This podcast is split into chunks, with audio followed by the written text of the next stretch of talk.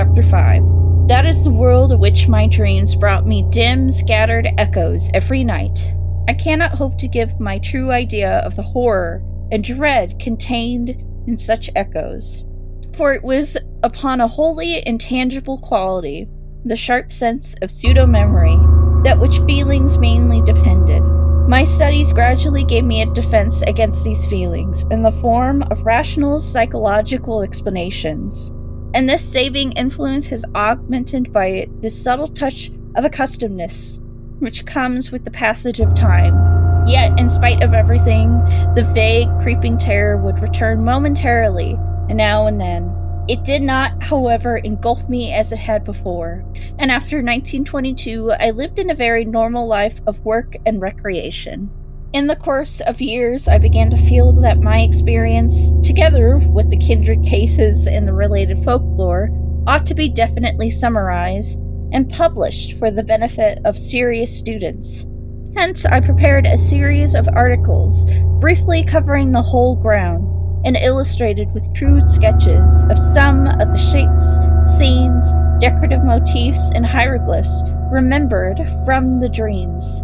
These appeared at various times during 1928 and 1929 in the Journal of the American Psychological Society, but did not attract much attention. Meanwhile, I continued to record my dreams with the minutest care, even though the growing stack of reports attained even though the growing stack of reports attained troublesomely vast proportions. On July 10th, 1934, there was forwarded to me by the Psychological Society the letter which opened the culminating and most horrible phase of the whole mad ordeal. It was postmarked from Pilbara, Western Australia, and bore the signature of one whom I found, upon inquiry, to be a mining engineer of considerable prominence. Enclosed were some very curious snapshots. I will reproduce the text in its entirety, and no reader can fail to understand how tremendous an effect it and the photographs had upon me. I was, for a time, almost stunned and incredulous, for although I had often thought that some basis of fact must underlie certain phases of the legends which had colored my dreams, I was nonetheless unprepared for anything like a tangible survival from a lost world remote beyond all imagination. Most devastating of all were the photographs. For here, in cold, incontrovertible realism, there stood out against a background of sand certain worn down, water ridged, storm weathered blocks of stone, whose slightly convex tops and slightly concave bottoms told their own story. When I studied them with a magnifying glass, I could see all too plainly, amidst the batterings and pittings, the trace of those vast curvilinear designs and occasional hieroglyphs whose significance had become so hideous to me. But here is the letter which speaks for itself Pilbara, West Australia, May 18, 1934. Professor N. W. Peaslee, American Psychological Society. 30 East 41st Street, New York City, USA. My dear sir, a recent conversation with Dr. Ian Boyle of Perth and some papers with your articles, which he has just sent me, made it advisable for me to tell you about certain things I have seen in the great sandy desert east of our gold field here. It would seem, in view of the peculiar legends about old cities with huge stonework and strange designs and hieroglyphs which you describe, and I have come upon something very important. The Blackfellows have always been full of talk about great stones with marks upon them, and seem to have a terrible fear of such things. They connect them in some way with their common racial legends about Buddai, the gigantic old man who lies asleep for ages underground with his head on his arm, and who will someday awake and eat up the world. There are some very old and half forgotten tales of enormous underground huts of great stones, where passages led down and down, and where horrible things have happened. The Blackfellows claim that once some warriors, fleeing in a battle, went down into one and never came back but that frightful winds began to blow from the place very soon after they went down. However, there usually isn't much in what these natives say. But what I have to tell you is more than this. Two years ago, when I was prospecting about 500 miles east in the desert, I came on a lot of queer pieces of dressed stone, perhaps three by two by two feet in size, and weathered and pitted to the very limit. At first, I couldn't find any of the marks the black fellows told about, but when I looked close enough, I could make that some deeply carved lines in spite of the weathering. They were peculiar curves, and just like that, the blacks had tried to describe. I imagine there must have been 30 or 40 blocks, some nearly buried in the sand, and all within a circle, perhaps a quarter of a mile's diameter. When I saw some, I looked around closely for more, and made a careful reckoning of the place with my instruments.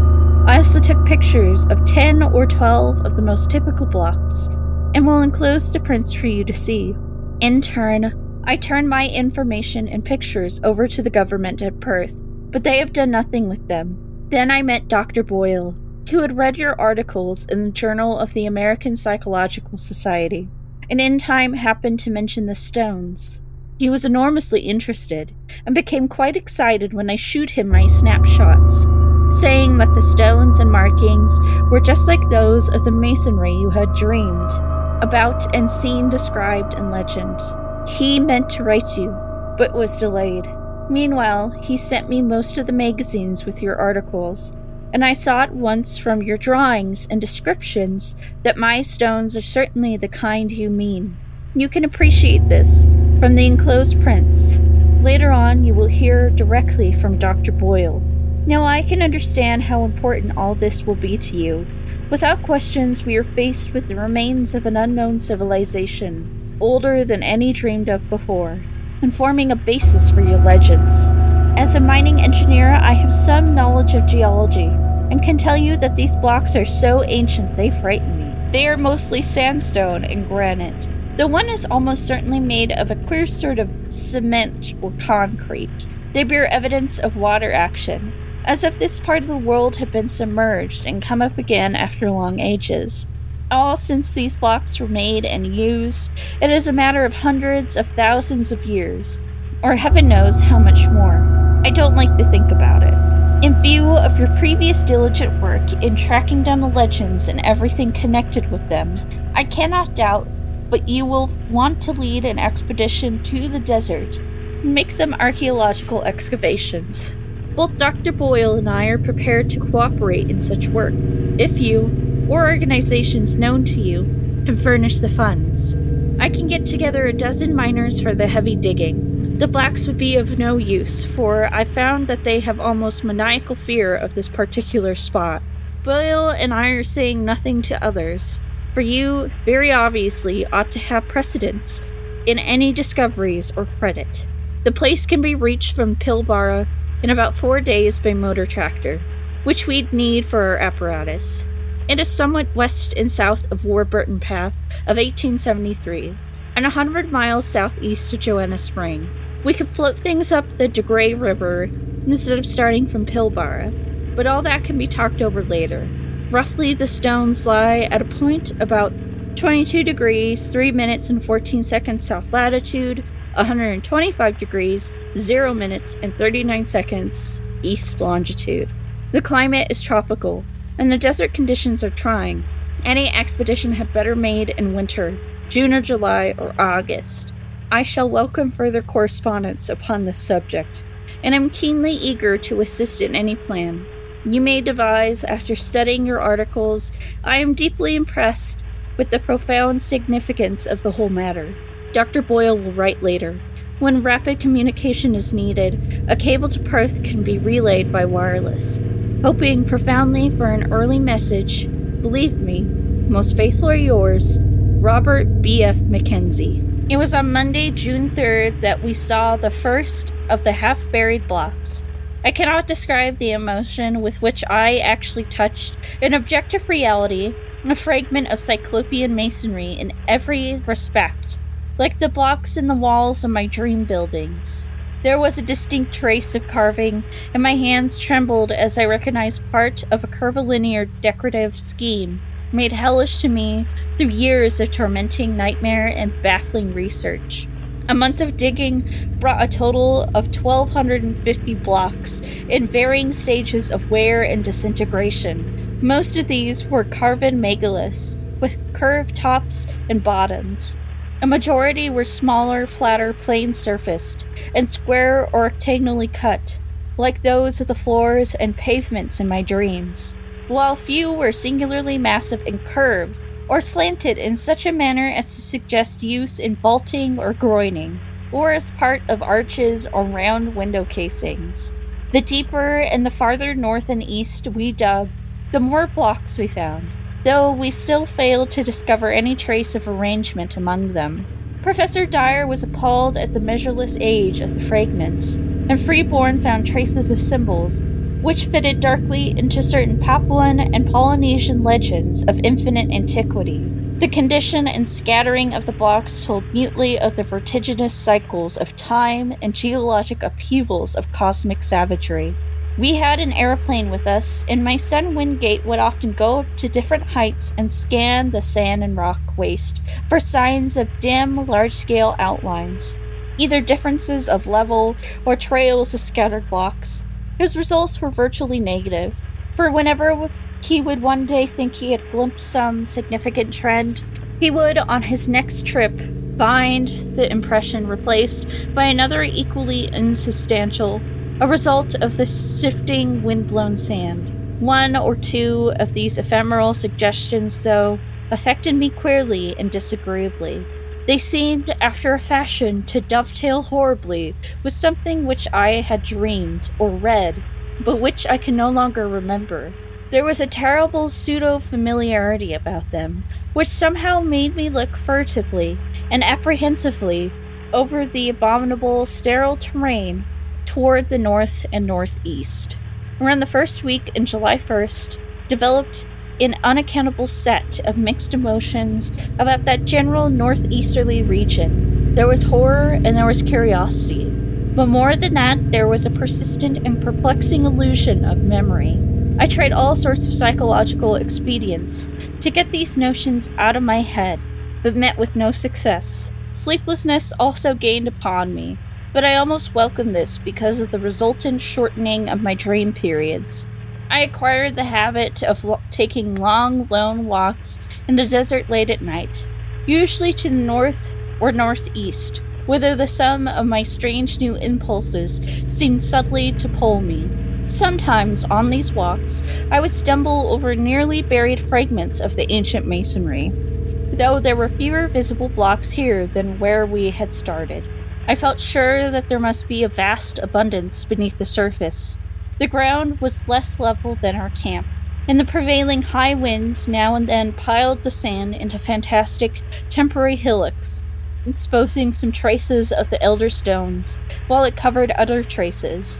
I was clearly anxious to have the excavations extend to this territory, yet at the same time dreaded what might be revealed. Obviously, I was getting into a rather bad state, all the worse because I could not account for it. An indication of my poor nervous health can be gained from my response to an odd discovery, which I made on one of my nocturnal rambles. It was on the evening of July 11th when a gibbous moon flooded the mysterious hillocks with a curious pallor. Wandering somewhat beyond my usual limits, I came upon a great stone which seemed to differ markedly from any we had encountered. It was almost wholly covered, but I stooped and cleared away the sand with my hands. Later, studying the object carefully and supplementing the moonlight with my electric torch. Unlike the other very large rocks, this one was perfectly square cut, with no convex or concave surface. It seemed too to be of the dark basaltic substance, wholly dissimilar to the granite and sandstone and occasional concrete of the now familiar fragments. Suddenly, I rose, turned, and ran for the camp at top speed, it was a wholly unconscious and irrational flight, and only when I was close to my camp did I fully realize why I had run. Then it came to me. The queer dark stone was something which I had dreamed and read about, and which was linked with the uttermost horrors of the aeon old legendary. It was one of the blocks of that basaltic elder masonry which the fabled great race held in such fear, the tall, windowless ruins left by those brooding, half material alien things that festered in Earth's nether abysses, and against whose wind like invisible forces the trapdoor was sealed and the sleepless sentinels posted. I remained awake all that night, and by dawn realized how silly I had been to let the shadow of a myth upset me. Instead of being frightened, I should have had a discoverer's enthusiasm. The next forenoon, I told the others about my find, and Dyer, Freeborn, Boyle, and my son and I set out to view the anomalous block. Failure, however, confronted us. I had formed no clear idea of the stone's location, and a late wind had wholly altered the hillocks of shifting sand. Chapter 6 I come now to the crucial and most difficult part of my narrative. All the more difficult because I cannot be quite certain of its reality. At times I feel uncomfortably sure that I was not dreaming or deluded, and it is this feeling, in view of the stupendous implications which the objective truth of my experience would raise, which impels me to make this record. My son, a trained psychologist with the fullest and most sympathetic knowledge of my whole case, shall be the primary judge what I have to tell. First, let me outline the externals of the matter, as those at the camp know them. On the night of July 17th to the 18th, after a windy day, I retired early, but could not sleep, rising shortly before 11 and afflicted as usual with that strange feeling regarding the northeastward terrain. I set out on one of my typical nocturnal walks, seeing and greeting only one person, an Australian miner named Tupper, as I left our precincts. The moon, slightly past full, shone from a clear sky and drenched the ancient sands with a white leprous radiance, which seemed to me somehow infinitely evil. There was no longer any wind, nor did any return for nearly five hours, as amply attested by Tupper and others who did not sleep through the night. The Australian last saw me walking rapidly across the pallid, secret guarding hillocks towards the northeast. About 3:30 a.m., a violent wind blew up, waking everyone in the camp and felling three of the tents. The sky was unclouded and the desert still blazed with the leprous moonlight.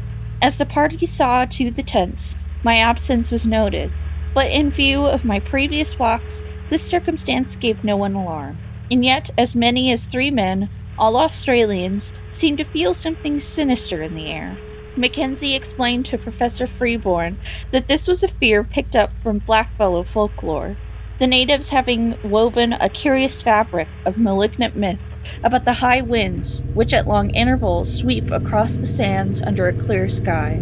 Such winds, it is whispered, blow out of great stone huts under the ground where terrible things have happened and are never felt except near places where the big marked stones are scattered.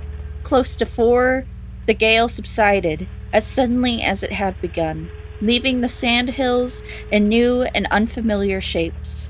It was just past five with the bloated, fungoid moon sinking in the west when I staggered into camp, hatless, tattered, features scratched and ensanguined, and without any electric torch. Most of the men had returned to bed, but Professor Dyer was smoking a pipe in front of his tent. Seeing my winded and almost frenzied state, he called Dr. Boyle, and the two of them got me to my cot and made me comfortable. My son, roused by the stir, soon joined them, and they all tried to force me to lie still and attempt to sleep. Of anything strange, either seen or experienced, I hinted absolutely nothing, exercising the greatest self control in that respect. But I spoke of a change of mind uh, regarding the whole work of the expedition, and earnestly urged a halt at all digging toward the northeast. My reasoning was patently weak, for I mentioned a dearth of blocks, a wish not to offend the superstitious miners, a possible shortage of funds from the college, and other things either untrue or irrelevant. Naturally, no one paid the least attention to my new wishes, not even my son, whose concern for my health was very obvious.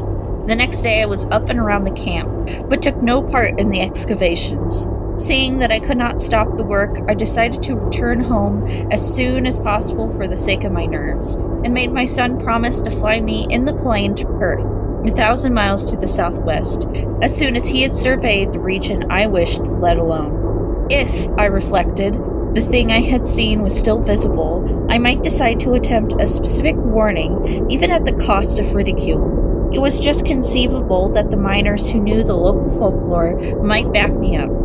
Humoring me, my son made the survey that very afternoon. Flying over all the terrain my walk could possibly have covered, yet nothing of what I had found remained in sight. It was the case of the anomalous basalt block all over again. The shifting sand had wiped out every trace. For an instant, I half regretted having lost a certain awesome object in my stark fright, but now I know that the loss was merciful.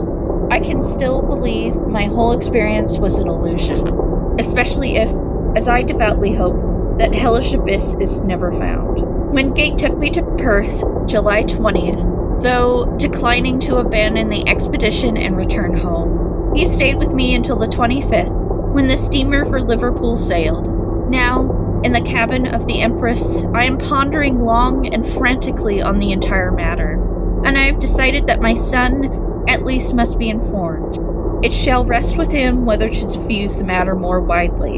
In order to meet any eventuality, I prepared the summary of my background as already known in scattered way to others, and will now, as well briefly as possible, what seemed to happen during my absence from the camp on that hideous night. Nerves on edge, I whipped into a kind of perverse eagerness by that inexplicable, dread mingled pseudo-mnemonic urge toward the northeast. I plodded on beneath the evil, burning moon. Here and there, I saw half shrouded by sand those primal cyclopean blocks left from nameless and forgotten aeons. The incalculable age and brooding horror of this monstrous waste began to oppress me as never before and I could not keep from thinking of my maddening dreams, of the frightful legends which lay behind them, and of the present fears of natives and miners concerning the desert and its carven stones. And yet I plodded on as if to some eldritch rendezvous, more and more assailed by bewildering fantasies, convulsions, and pseudo memories. I thought of some of the possible contours of the lines of stones as seen by my son from the air, and wondered why they seemed at once so ominous and so familiar. Something was fumbling and rattling in the latch of my recollection, while another unknown force sought to keep the portal bared. The night was windless, and the pallid sand curved upward and downward like frozen waves of the sea. I had no goal, but somehow plowed along as if the fate bound assurance. My dreams welled up into the waking world, so that each sand embedded megalith seemed part of endless rooms and corridors of pre human masonry, carved and hieroglyphed with symbols that I knew too well from years of custom as a captive mind of the great race. At moments, I fancied I saw those omniscient conical horrors moving about at their accustomed tasks, and I feared to look down lest I find myself one of them in aspect. Yet all the while I saw the sand covered box, as well as the rooms and corridors, the evil burning moon, as well as the lamps of luminous crystal, the endless desert, as well as the waving ferns and cycads beyond the windows. I was awake and dreaming at the same time. I do not know how long, or how far, or indeed in just what direction I had walked when I first spied the heap of blocks bared by the day's wind. It was the largest group in one place that I had so far seen, and so sharply did it impress me that the visions of fabulous aeons faded suddenly away. Again, there were only the desert and the evil moon and the shards of an unguessed past. I drew close and paused and cast the added light of my electric torch over the tumbled pile. A hillock had blown away, leaving a low, irregular round mass of megaliths and smaller fragments some 40 feet across and from 2 to 8 feet high. From the very outset, I realized that there was some utterly unprecedented quality about these stones. Not only was the mere number of them quite without parallel, but something in the sand worn traces of design arrested me as I scanned them under the mingling beams of the moon and my torch. Not that anyone differed essentially from the earlier specimens we found, it was something subtler than that. The impression did not come when I looked at the block alone. but only when I ran my eye over several almost simultaneously.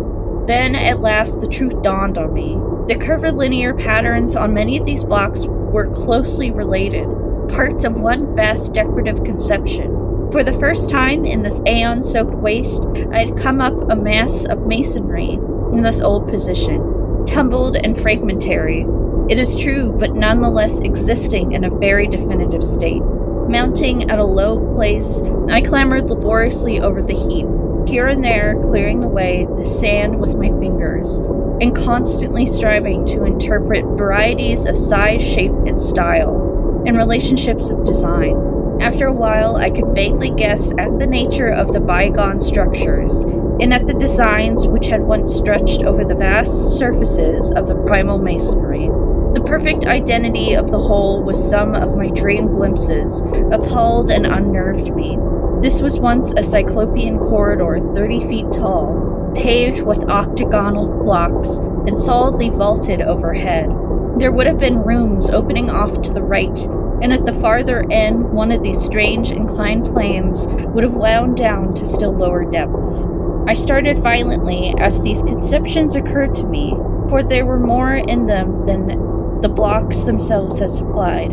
How did I know that this level would have been far underground? How did I know that the plane leading upward should have been behind me?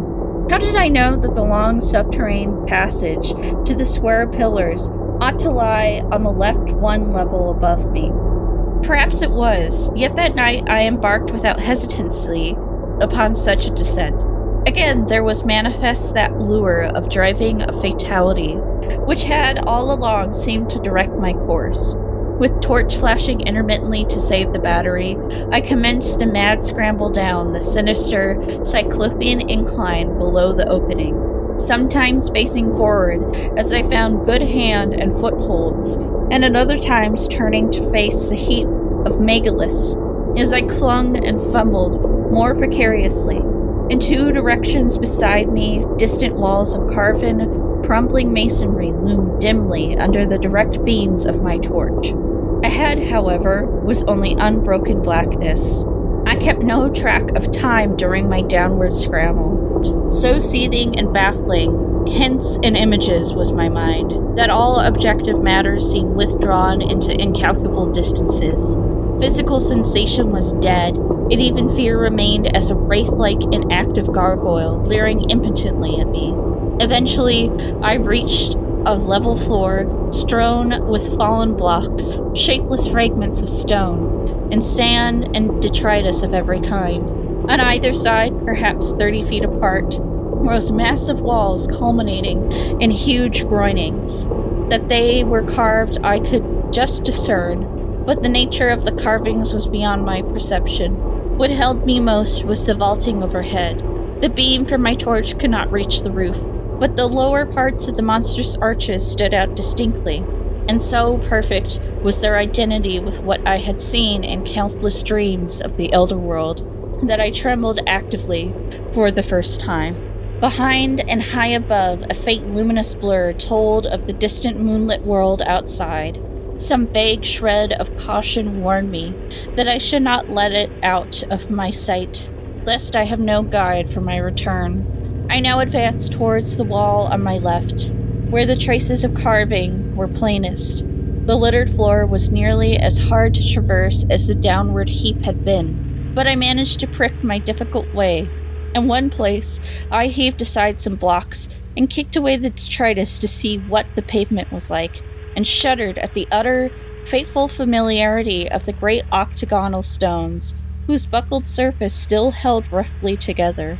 Reaching a convenient distance from the wall, I cast the torchlight slowly and carefully over its worn remnants of carving. Some bygone influx of water seemed to have acted on the sandstone surface. While there were curious incrustations, which I could not explain, in places the masonry was very loose and distorted, and I wondered how many aeons more this primal, hidden edifice could keep its remaining traces of form amidst Earth's heavings. But it was the carvings themselves that excited me the most. Despite their time crumbled state, they were relatively easy to trace at close range, and the complete intimate familiarity of every detail almost stunned my imagination. That the major attributes of this hoary masonry should be familiar was not beyond normal credibility, powerfully impressing the weavers of certain myths. They had become embodiments in a stream of cryptic lore, which somehow coming to my notice during the amnesic period had evoked vivid images in my subconscious mind but how could I explain the exact and minute fashion in which each line and spiral of these strange designs tallied with what I had dreamt for more than a score of years? What obscure, forgotten iconography could have reproduced such subtle shading and nuance with so persistently, exactly, and unvaryingly besieged my sleeping vision night after night? For this was no chance or remote resemblance definitely and absolutely the millennially ancient Aeon Hidden Corridor in which I stood was the original of something I knew in sleep as intimately as I knew my own house in Crane Street, Arkham. Chapter 7. From that point forward, my impressions are scarcely to be relied on. Indeed, I still possess a final, desperate hope that they all form parts of some demonic dream, or illusion born of delirium. A fever raged in my brain, and everything came to me through a kind of haze, something only intermittently. The rays of my torch shot feebly into the engulfing blackness, bringing phantasmal flashes of hideously familiar walls and carvings, all blighted with the decay of ages. In one place, a tremendous mass of vaulting had fallen, so that I had to clamber over a mighty mound of stones, reaching almost to the ragged, grotesquely stalactite roof. It was all the ultimate apex of nightmare, made worse by the blasphemous tug of pseudo memory. And that was my own size in relation to the monstrous masonry. I felt oppressed by a sense of unwanted smallness, as if the sight of these towering walls from a mere human body was something wholly new and abnormal. Again and again, I looked nervously down at myself, vaguely disturbed by the human form I possessed. Onward through the blackness of the abyss, I leaped, plunged, and staggered, often falling and bruising myself, and once nearly shattered my torch. Every stone and corner of that demonic gulf was known to me, and at many points I stopped to cast beams of light through the choked and crumbling, yet familiar archways. Some rooms had totally collapsed, others bare others were bare or debris filled, in a few, I saw masses of metal, some fairly intact, some broken, and some crushed or battered, which I recognized as the colossal pedestals or tables of my dreams. What they could, in truth, have been, I dared not guess. I found the downward incline and began its descent, though after a time halted by a gaping, ragged chasm, whose narrowest point could not be much less than four feet across. Here, the stone had fallen through, revealing incalculable inky depths beneath. I knew there were two more cellar levels in this Titan edifice, and trembled with fresh panic as I recalled the metal clamped trapdoor on the lowest one. There could be no guards now, for what had lurked beneath had long since done its hideous work and sunk into its long decline. By the time of the post human beetle race, it would be quite dead, and yet, as I thought of the native legends, I trembled anew. It cost me a terrible effort to vault that yawning chasm, since the littered floor prevented a running start. But madness drove me on. I chose a place close to the left hand wall where the rift was least wide, and the landing spot reasonably clear of dangerous debris, and after one frantic moment, reached the other side in safety. At last gaining the lower level, I stumbled on past the archway of the room of machines, within which were fantastic ruins of metal half buried beneath fallen vaulting. Everything was where I knew it would be, and I climbed confidently over the heaps which barred the entrance of a vast transverse corridor. This, I realized, would take me under the city to the central archives. Endless ages seemed to unroll as I stumbled, leaped, and crawled along debris cluttered corridor. Now and then I could make out carvings on the age stained walls, some familiar, others seemingly added since the period of my dreams. Since this was a subterranean house connecting highway, there was no archway save when the route led through the lower levels of various buildings. At some of these intersections, I turned aside long enough to look down well remembered corridors and into well remembered rooms. Twice only did I find any radical changes from what I had dreamed of, and in one of these cases, I could trace the sealed up outline of the archway I remembered. I shook violently and felt a curious surge of retarding weakness.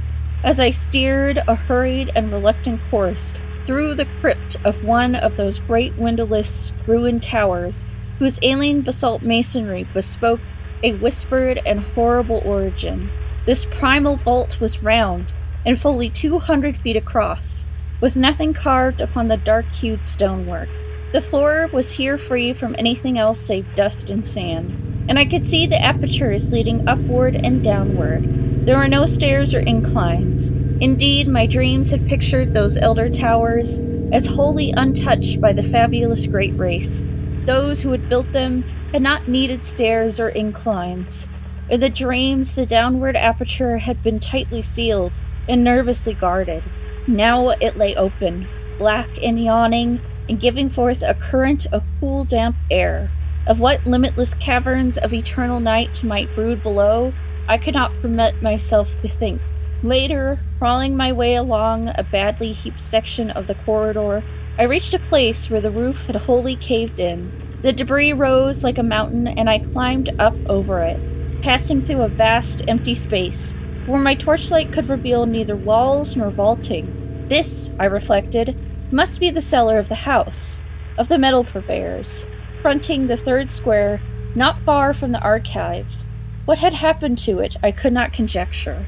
I found the corridor again beyond the mountain of detritus and stones, but after a short distance encountered a wholly choked place where the fallen vaulting almost touched the perilously sagging ceiling. How I managed to wrench and tear aside enough blocks to afford a passage, and how I dared disturb the tightly packed fragments when the least shift of equilibrium might have brought down all the tons of superincumbent masonry to crush me to nothingness, I do not know.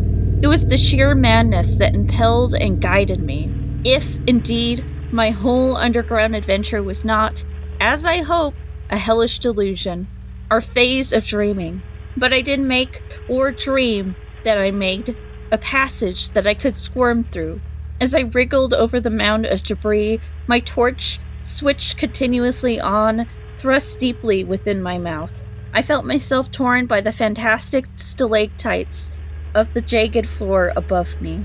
I was now close to the great underground archival structure, which seemed to form my goal sliding and clambering down the farthest side of the barrier, and picking my way along the remaining stretch of corridor with handheld, intermittently flashing torch. I came at last to a low, circular crypt with arches, still in a marvelous state of preservation, opening off on every side. The walls, or such parts of them as lay within reach of my torchlight, were densely hieroglyphed and chiseled with typical curvilinear symbols, some added since the period of my dreams. This, I realized, was my fated destination, and I turned at once through a familiar archway on my left. That I could find a clear passage up and down the incline to all the surviving levels. I had oddly little doubt. This vast earth protected pile, housing the annals of all the solar system, had been built with supernal skill and strength to last as long as that system itself. Blocks of stupendous size, poised with mathematical genius, and bound with cements of incredible toughness, had combined to form a mass as firm as the planet's rocky core. Here, after ages more prodigious than I could sanely grasp, is buried bulk stood in all its essential contours. The vast, dust drifted floors, scarce sprinkled with the litter everywhere else so dominant. The relatively easy walking from this point onward went curiously to my head. All the frantic eagerness hitherto frustrated by obstacles now took itself out in a kind of febrile speed. and I literally raced along the low roofed monstrosity, well remembered aisles beyond the archway. I was past being astonished by the familiarity of what I saw. On every hand, the great hieroglyph metal shelf doors loomed monstrously, some yet in place, others sprung open, and still others bent and buckled under bygone geological stress, not quite strong enough to shatter the Titan masonry. Here and there, a dust covered heap below a gaping empty shelf seemed to indicate where cases had been shaken down by earth tremors. On occasional pillars were great symbols or letters, proclaiming classes and subclasses of volumes. Once I paused before an open vault where I saw some of the accustomed metal cases, still in position amidst the omnipresent gritty dust. Reaching up, I dislodged one of the thinner specimens with some difficulty and rested it on the floor for inspection. It was titled in the prevailing curvilinear hieroglyphs, though something in the arrangement of the characters seemed subtly unusual. The odd mechanism of the hooked fastener was perfectly well known to me, and I snapped up the still rustless and workable lid and drew out the book within. The latter was expected, with some 20 by 15 inches in area and 2 inches thick, the thin metal covers opening at the top. Its tough cellulose pages seemed unaffected by the myriad cycles of time they had lived through. And I studied the queerly pigmented, brushed on letters of text, symbols utterly unlike either the usual curved hieroglyphs or any alphabet known to human scholarship. With a haunting, half aroused memory, it came to me that this was the language used by a captive mind I had known slightly in my dreams. A mind from a large asteroid, which had survived much of the archaic life and lore of the primal planet whereof it formed a fragment. At the same time, I recalled that this level of the archives was devoted to volumes dealing with the non terrestrial planets. As I ceased poring over this incredible document, I saw that the light of my torch was beginning to fail, hence, quickly inserted the extra battery I always had with me. Then, armed with the stronger radiance, I resumed my feverish racing through the unending tangles of aisles and corridors, recognizing now and then some familiar shelf and vaguely annoyed by the acoustic conditions which made my footfalls echo incongruously in these catacombs of aeon long death and silence. The very prints of my shoes behind me and the millennially untrodden dust made me shudder. Never before, if my mad dreams held anything of truth, had human feet pressed upon those immemorial pavements. Of the particular goals of my insane racing, my conscious mind held no hint. There was, however, some force of evil potency pulling at my dazed will and buried recollections, so that I vaguely felt I was not running at random. I came to a downward incline and followed it to profounder depths. Floors flashed by me as I raced, but I did not pause to explore them. In my whirling brain, there had begun to beat a certain rhythm, which set my right hand twitching in unison. I wanted to unlock something, and felt that I knew all the intricate twists and pressures needed to do it. It would be like a modern safe with a combination lock. Dream or not, I had once known and still knew how any dream or scrap of unconsciously absorbed legend could have taught me a detail so minute, so intricate, and so complex I did not attempt to explain to myself. I was beyond all coherent thought. For was not this the whole experience? This shocking familiarity with a set of unknown ruins, and this monstrously exact identity of everything before me, with what only dreams and scraps of myth could have suggested. A horror beyond all reason? Probably it was my basic conviction then, as it is now, during my saner moments, that I was not awake at all and that the entire buried city was a fragment of febrile hallucination. Eventually, I reached the lowest level and struck off to the right of the incline. For some shadowy reason, I tried to soften my steps, even though I lost speed thereby. There was a space I was afraid to cross on this last, deeply buried floor of the metal barred and closely guarded trapdoors. There would be no guards now, and on that account I trembled and tiptoed as I had done in passing through that black basalt vault. Where a similar trapdoor had yawned. I felt a current of cool, damp air as I had felt there, and wished that my course led in another direction. Why I had to take the particular course I was taking, I did not know. When I came to the space, I saw that the trapdoor yawned widely open. Ahead, the shelves began again, and I glimpsed on the floor before one of them a heap, very thinly covered in dust, where a number of cases had recently fallen. At the same moment, a fresh wave of panic clutched me, though for some reason I could not discover why. Heaps of fallen cases were not uncommon, for all through the aeons this lightless labyrinth had been racked by the heavings of earth and had echoed at intervals to the deafening clatter of toppling objects. It was only when I was nearly across the space that I realized why I shook so violently. Not the heap, but something about the dust of the level floor was troubling to me. In the light of my torch, it seemed as if the dust was not as even as it ought to be. There were places where it looked thinner, as if it had been disturbed not many months before. I could not be sure, for even as the apparently thinner places were dusty enough, yet a certain suspicion of regularity in the fancied unevenness was highly disquieting. When I brought the torchlight close to one of the queer places, I did not like what I saw, for the illusion of regularity became very great. It was as if there were regular lines of composite impressions, impressions that went in threes, each slightly over a foot square, and consisting of five nearly circular three inch prints, one in advance of the other four.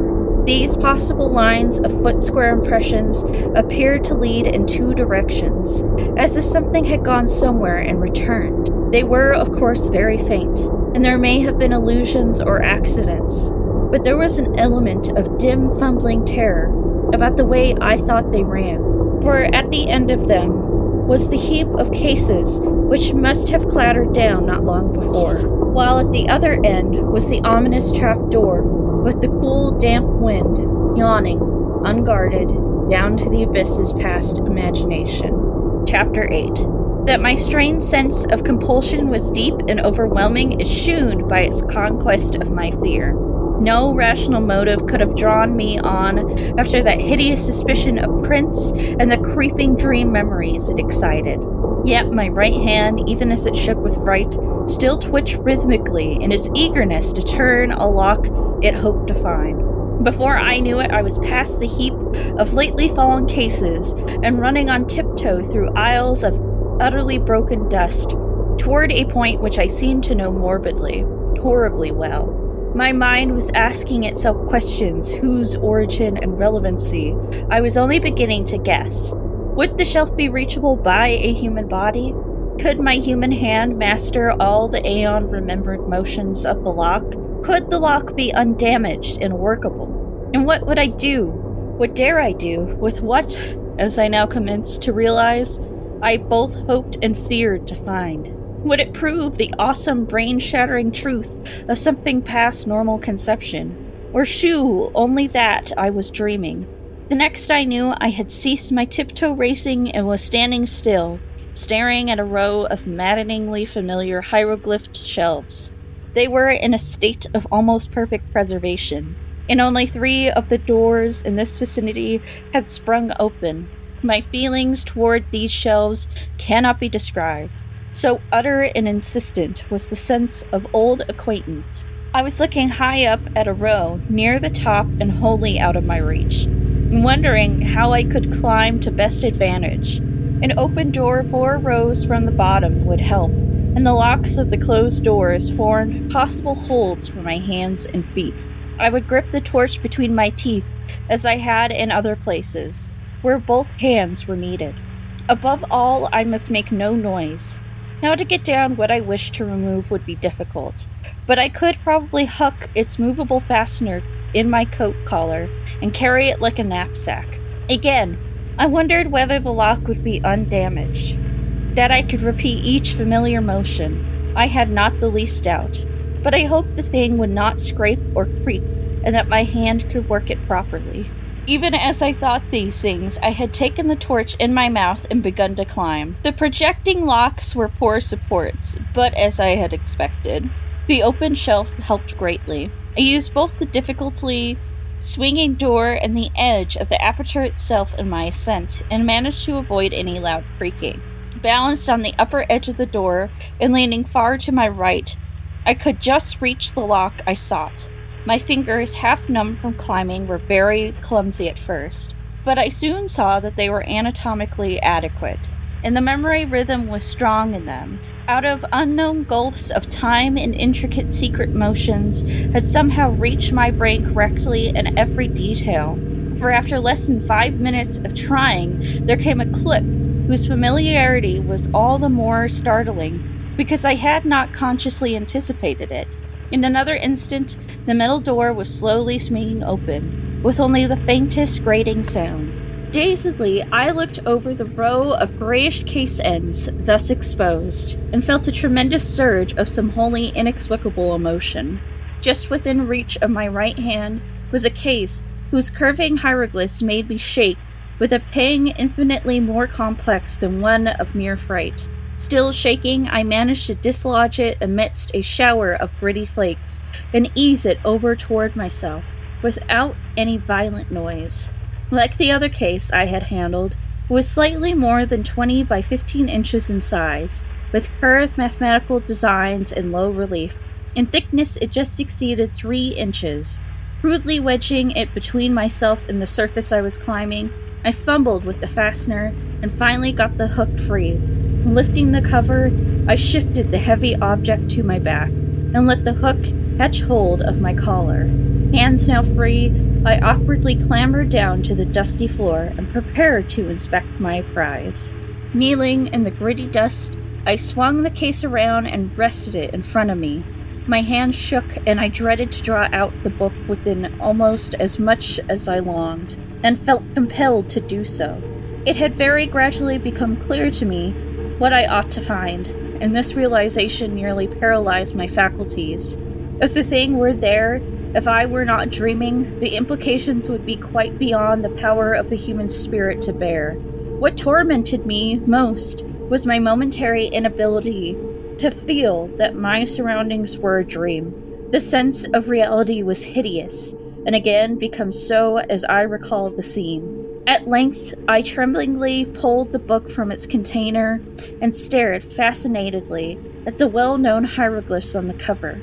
It seemed to be in prime condition, and the curvilinear letters of the title held me in almost a hypnotized state, as if I could read them. Indeed, I cannot swear that I did not actually read them in some transient and terrible access of abnormal memory. I do not know how long it was before I dared to lift that thin metal cover. I temporized and made excuses to myself. I took the torch from my mouth and shut it off to save battery. Then, in the dark, I screwed up my courage, finally lifting the cover without turning on the light. Last of all, I did indeed flash the torch upon the exposed page, steeling myself in advance to suppress any sound, no matter what I should find. I looked for an instant, then almost collapsed. Clenching my teeth, however, I kept silence.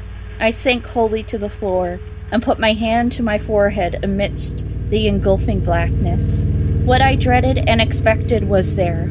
Either I was dreaming or time and space had become a mockery. I must be dreaming, but I would test the horror by carrying this thing back and shooing it to my son, if it were indeed a reality. My head swam frightfully, even though there was no visible objects in the unbroken gloom to swirl around me. Ideas and images of the starkest terror, excited by vistas which glimpse and open up, began to throng in upon me and cloud my senses. I thought of those possible prints in the dust and trembled at the sound of my own breathing as I did so. Once again, I flashed the light and looked at the page, as a serpent's victim may look at the destroyer's eyes and fangs. Then, with clumsy fingers in the dark, I closed the book, put it in its container, and snapped the lid and the curious hook fastener. This is what I must carry back to the outer world if it truly existed, if the whole abyss truly existed, if I and the world itself truly existed. Just then, I tottered to my feet and commenced my return. I cannot be certain. It comes to me oddly as a measure of my sense of separation from the normal world. That I did not even once look at my watch during those hideous hours underground, torch in hand and with the ominous case under one arm. I eventually found myself tiptoeing in a kind of silent panic past the drop giving abyss and those lurking suggestions of prints. I lessened my precautions as I climbed up the endless inclines, but could not shake off a shadow of apprehension, which I had not felt on the downward journey. I dreaded having to repass through that black basalt crypt that was older than the city itself, where cold draughts welled up from unguarded depths. I thought of that which the great race had feared, and of what might still be lurking, be it ever so weak and dying down there. I thought of those possible five circled prints, and of what my dreams had told me of such prints, and of strange winds and whistling noises associated with them. And I thought of the tales of the modern blacks, wherein the horror of great winds and nameless subterranean ruins was dwelt upon. I knew from a carven wall symbol the right floor to enter, and came at last, after passing that other book I had examined, to the great circular space in the branching archways. On my right, and at once recognizable, was the arch through which I had arrived. This I now entered, conscious that the rest of my course would be harder because of the tumbled state of the masonry outside the archive building. My new metal case burden weighed upon me, and I found it harder and harder to be quiet as I stumbled among debris and fragments of every sort. Then I came to the ceiling high mound of debris through which I had wrenched a scanty passage. My dread at wriggling through again was infinite, for my first passage had made some noise, and I now, after seeing those possible prints, dreaded sound above all things. The case too doubled the problem of traversing the narrow crevice, but I clambered up the barrier as best I could and pushed the case through the aperture ahead of me. Then, torch in mouth, I scrambled through myself, my back torn as before by stalactites. As I tried to grasp the case again, it fell some distance ahead of me down the slope of the debris, making a disturbing clatter and arousing echoes which sent me into cold perspiration. I lunged for it at once and regained it without further noise, but a moment afterward, the slipping of blocks under my feet raised a sudden and unprecedented din. My din was my undoing, for falsely or not, I thought I heard it answered in a terrible way from the spaces far behind me. I thought I heard a shrill, whistling sound, like nothing else on earth, and beyond any adequate verbal description. I may have been only my imagination. If so, what followed was grim irony, since, save for the panic of this thing, the second thing might have never happened. As it was, my frenzy was absolute and relieved. Taking my torch in my hand and clutching feebly at the case, I leaped and bounded wildly, ahead with no idea in my brain beyond a mad desire to race out of these nightmare ruins to the waking world of desert and moonlight which lay so far above. I hardly knew it when I reached the mountain of debris which towered into the vast blackness beyond the caved in roof, and bruised and cut myself repeatedly in scrambling up its steep slope of jagged blocks and fragments. Then came the great disaster. Just as I blindly crossed the summit, unprepared for the sudden dip ahead, my feet slipped utterly, and I found myself involved in a mangling avalanche of sliding masonry, whose cannon loud uproar split the black cavern air in a deafening series of earth shaking reverberations. I have no recollection of emerging from this chaos, but a momentary fragment of consciousness shoos me as plunging and tripping and scrambling along the corridor amidst the clangor, case and torch still with me. Then, just as I approached that primal basalt crypt I had so dreaded, utter madness came. For as the echoes of the avalanche died down, there became audible a repetition of that frightful alien whistling which I thought I had heard before. This time, there was no doubt about it. And what was worse, it came from a point not behind, but ahead of me. Probably I shrieked aloud then. I have a dim picture of myself as flying through the hellish basalt vault of the Elder Things, and hearing that damnable alien sound piping up from the open, unguarded door of limitless, near blackness. There was a wind too, Not merely a cool, damp draught, but a violent, purposeful blast, belching savagely and frigidly from that abominable gulf whence the obscene whistling came. There are memories of leaping and lurching over obstacles of every sort, and with that torrent of wind and shrieking sound, growing moment by moment and seeming to curl and twist purposely around me as it struck out wickedly from the spaces behind and beneath. Though in my rear the wind had the oddest effect of hindering instead of aiding my progress, as if it acted like a noose or a lasso thrown around me. Heedless of the noise I made, I clattered over a great barrier of blocks and was again in the structure that led me to the surface. I recall glimpsing the archway to the room of machines and almost crying out as I saw the incline leading down to where one of the most blasphemous trapdoors must be yawning two levels below. But instead of crying out, I muttered over and over to myself that this was all a dream from which I would soon awake. Perhaps I was in camp. Perhaps I was at home in Arkham. As these hopes bolstered my sanity, I began to mount the incline to the higher level. I knew, of course, that I had the four foot cleft to recross, yet was too racked by other fears to realize the full horror until I came almost upon it.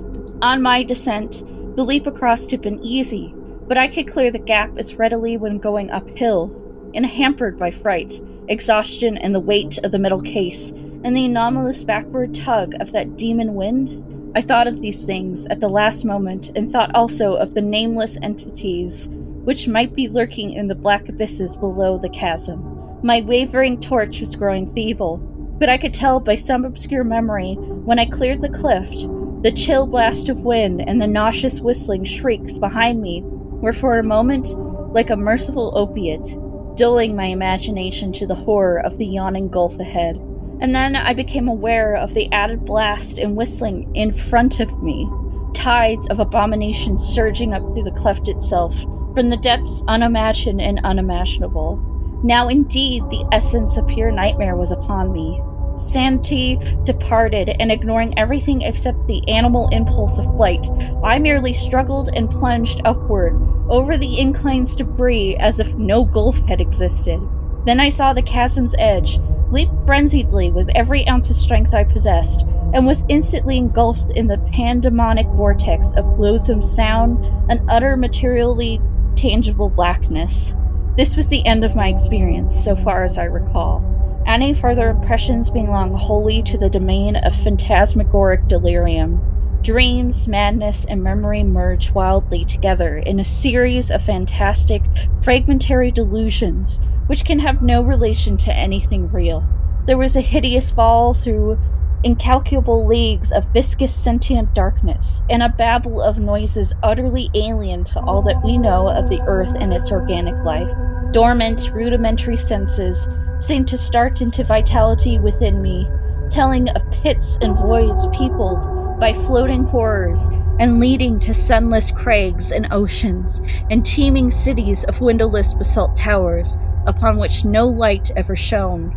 Secrets of the primal planet and its immemorial aeons flashed through my brain without the aid of sight or sound and there were known to me things which not even the wildest of my former dreams had ever imagined.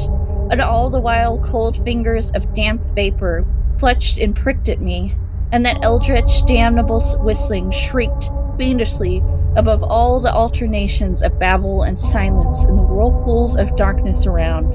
Afterward were visions of the cyclopean city of my dreams, not in ruins, but just as I had dreamed of it I was in my conical, non human body again, and mingled with crowds of the great race and the captive minds who carried books up and down the lofty corridors and vast inclines. Then, superimposed upon these pictures, were frightful momentary flashes of non visual consciousness involving desperate struggles, a writhing free form, clutching tentacles of whistling wind and insane bat like flight through half solid air, a feverish burrowing through the cyclone whipped dark, and a wild stumbling and scrambling over fallen masonry. Once there was a curious intrusive flash of half sight, a faint diffused suspicion of bluish radiance far overhead. Then there came a dream of wind pursued climbing and crawling, of wiggling into a blaze of sardonic moonlight, through a jumble of debris which slid and collapsed after me amidst a morbid hurricane. It was the evil, monotonous beating of that maddening moonlight which at last told me of the return of what I had once known as the objective waking world. I was clawing prone through the sands of the Australian desert, and around me shrieked such a tumult of wind as I had never before known on our planet's surface. My clothing was in rags, and my whole body was a mass of bruises and scratches. Full consciousness returned very slowly, and at no time could I tell just where my true memory left off and delirious dreams began. There had seemed to be a mound of Titan blocks, an abyss beneath, a monstrous revelation from the past, and a nightmare horror at the end. But how much of this was real? My flashlight was gone, and likewise any metal case I may have discovered. Had there been such a case, or any abyss, or any mound? Raising my head, I looked behind me and saw only the sterile, undulant sands of the waste. The demon wind died down, and the bloated fungoid moon sank reddeningly in the west. I lurched to my feet and began to stagger southwestward, toward the camp. What in truth had happened to me? Had I merely collapsed in the desert and dragged a dream racked body over miles of sand and buried blocks? If not, how could I bear to live any longer? For in this new doubt, all my faith, in the myth born unreality of my visions dissolved once more into the hellish older doubting. If that abyss was real, then the great race was real and its blasphemous reachings and seizures in the cosmos wide vortex of time were no myths or nightmares, but a terrible soul shattering actuality. Had I, in full hideous fact, been drawn back to a pre human world of 150 million years ago, in those dark, baffling days of the amnesia, had my present body been a vehicle of a frightful alien consciousness from Paleogean gulfs of time, had I, as the captive mind of those shambling horrors, indeed known that accursed city of stone in its primordial heyday, and wriggled down those familiar corridors in the loathsome shape of my captor? Were those tormenting dreams of more than twenty years the offspring of my stark, monstrous memories? Had I veritably talked with minds from reachless corners of time and space, learned the universe's secrets, past and to come, and written the annals of my own world for the metal cases of those Titan archives. And were those others, those shocking elder things of the mad winds, demon pipings, and truth a lingering, lurking menace, waiting and slowly weakening in black abysses, while varied shapes of life drag out their multi millennial courses in the planet's age racked surface? I do not know. If that abyss was what it held were real, there is no hope then all too truly there lies upon this world of man a mocking and incredible shadow out of time. But mercilessly, there is no proof that these things are other than fresh phases of my myth born dreams. I did not bring back the middle case that would have been a proof, and so far those subterranean corridors have not been found. If the laws of the universe are kind, they will never be found. But I must tell my son what I saw, or thought I saw, and let him use his judgment as a psychologist, engaging the reality of my experience and communicating this account to others. I have said that the awful truth behind my tortured gears of dreaming hinges absolutely on the actuality of what I thought I saw in those cyclopean buried ruins. It has been hard for me, literally, to set down the crucial revelation, though no reader can have failed to guess it. Of course, it lay in that book, within the middle case, the case which I pried out of its forgotten lair, amidst the undisturbed dust of a million centuries. No eye had seen, no hand had touched that book since the advent of man to this planet. And yet, when I flashed my torch upon it in that frightful megalithic abyss, I saw the queerly pigmented letters on that brittle aeon brown cellulose pages were not indeed any nameless hieroglyphs of Earth's youth. They were indeed the letters of our familiar alphabet, spelling out words of the English language in my own handwriting.